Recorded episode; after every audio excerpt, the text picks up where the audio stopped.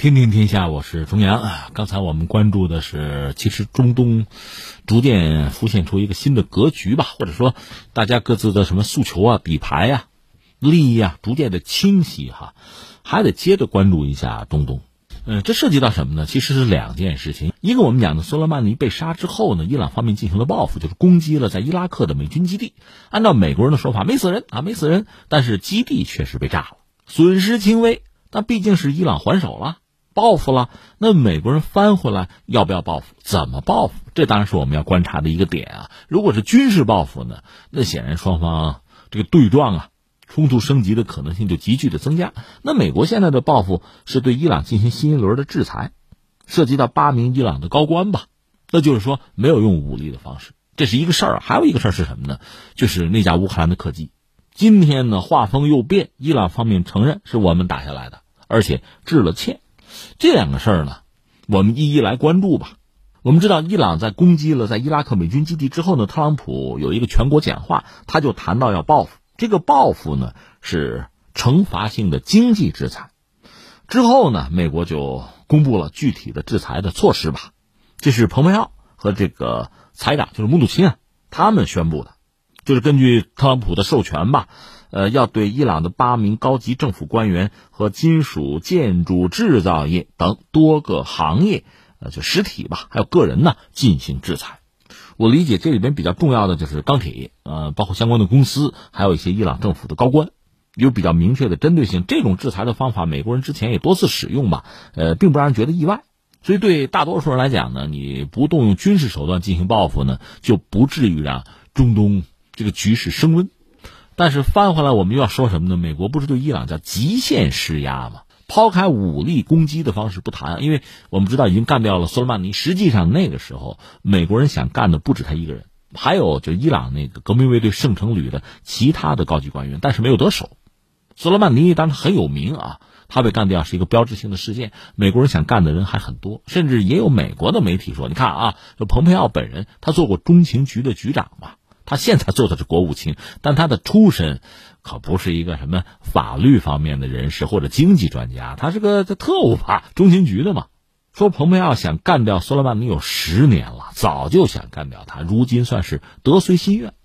那我们现在想说的是什么呢？从美国这次新的这个报复清单上，我们可以看到，一个是美国一直对伊朗要极限施压，如果排除军事手段，排除对一些特殊的人士做这个定点清除之外。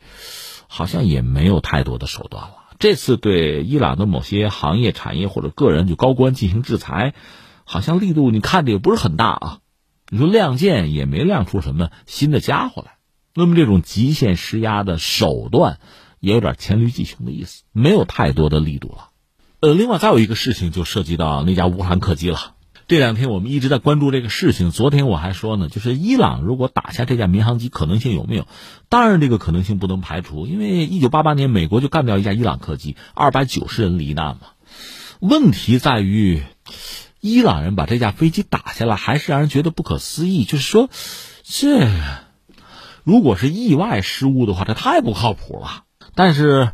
这个世界各种各样的不确定性随时会出现吧。伊朗方面十一号宣布呢，由于人为失误，是伊朗军方意外击落了一架乌克兰客机，导致机上一百七十六人全部遇难。伊朗外交部长扎里夫是在社交媒体上表示，伊朗军方内部调查的初步结果显示，在美国的冒险主义挑起危机之际，伊朗的人为失误导致了上述灾难。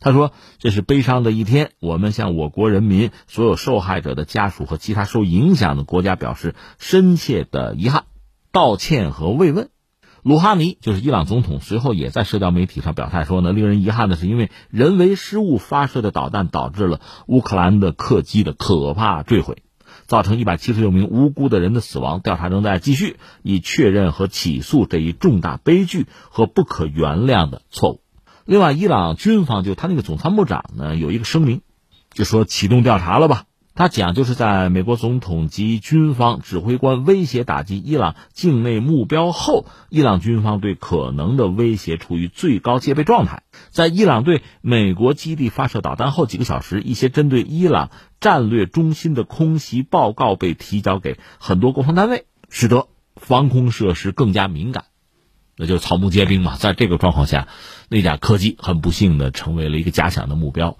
那，确实，我们只能说，一个是伊朗就是戒备嘛，高度的戒备，高度的敏感，造成的人为失误压力过大吧。另一方面，确实我们只能说，伊朗军方在这个问题上，这个错误错的离谱啊。因为德黑兰国际机场是有大量的民用的航班起降的，而且这架飞机是刚刚起飞，它是飞走而不是飞来。另一方面，我们要说哈，客机本身不会有很高的速度。而且它是在爬升过程之中啊，而不是说这个超低空啊、俯冲啊，就是一些作战飞机特有的作战动作，不是啊，正好相反。而就是说，伊朗军方呢，判断，如果是美国方面对伊朗的一些战略目标进行攻击啊，因为美国人的攻击方式，你像我们不是军人都有所了解，他往往是什么呢？比如使用巡航导弹进行远程打击。当然，现在美国人也很依赖无人机了。你说我分不清，嗯，这个其实是能分清的啊。就是巡航导弹和普通客机，一个是轨迹啊，运行轨迹啊，呃不一样。再就是往往导弹攻击它是比较密集的了，这客机单崩个一架嘛。而且一般说来，美国人也不会让自己的作战飞机，就有人飞机啊，冒着这么大的风险深入到德黑兰机场附近。他完全可以用远程的手段，或者说用无人机打这个空地弹，精确打击嘛。所以你做出这种误判来，那我们只能说对伊朗军方的这个基本素质，对这个雷达信号研判能力，就感到不可思议了。但是事已至此啊，死去的人是无辜的，而且这一百七十六人里边，伊朗人占多数啊。做错了事情，捅了马蜂窝，惹了祸，第一时间承认，应该讲是一种比较老实的，也比较明智的态度。那么接下来呢？那相应的国家可能会对伊朗有进一步的这个批评，然后提出赔偿吧。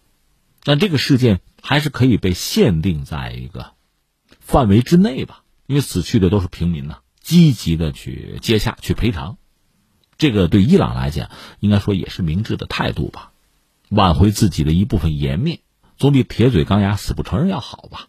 这也不至于让自己在这个国际上显得更加被动，因为飞机上涉及到的这个罹难者啊，很多人是欧洲人，不管是对美博弈，还是在这个伊核协议的一系列问题上，还需要和欧洲人打交道嘛。所以目前伊朗的态度还是比较明智。所以你看，这是两件事情，一个呢就是美国对伊朗的制裁，我们看了一下制裁的这个措施呢，认为美国方面这个极限施压呀。可能没有太多的手段可用了，已经啊。但另一方面，也不排除是美国有意啊表达某种，我们加个引号，就是表达某种善意，就是不拼尽全力对伊朗进行经济上或者说个人的制裁，为可能到来的双方的接洽和谈判呢，展示出一种相对合作，我们只能加引号相对合作的一个态度。一种建设性嘛，因为美国已经致信联合国嘛，愿意在不设任何前提条件的情况下和伊朗谈，你总得把姿态做足吧。我们前两天也分析了，从美国人的核心利益来讲，还是愿意和伊朗谈了，因为该做的动作做了，能看到的双方的实力展示展示了，后果也出现了，按说是可以结束可以谈了。我们只能这么理解美国的这个所谓制裁措施啊。而这架客机这个事情呢，因为伊朗现在直接的承认啊这个过失。那就等于说，也不希望各国在这个问题上继续纠缠了，也是不希望这个问题在干扰、在牵扯呀。自己现在面对一系列问题啊，你抓主要矛盾吧，对核心问题的解决，其实还是一个跟美国怎么博弈的问题。像其他这些事情呢，处理不当，又让自己站在一个道义的被告席上，所以尽快的承认真相、承担责任，这是比较明智的。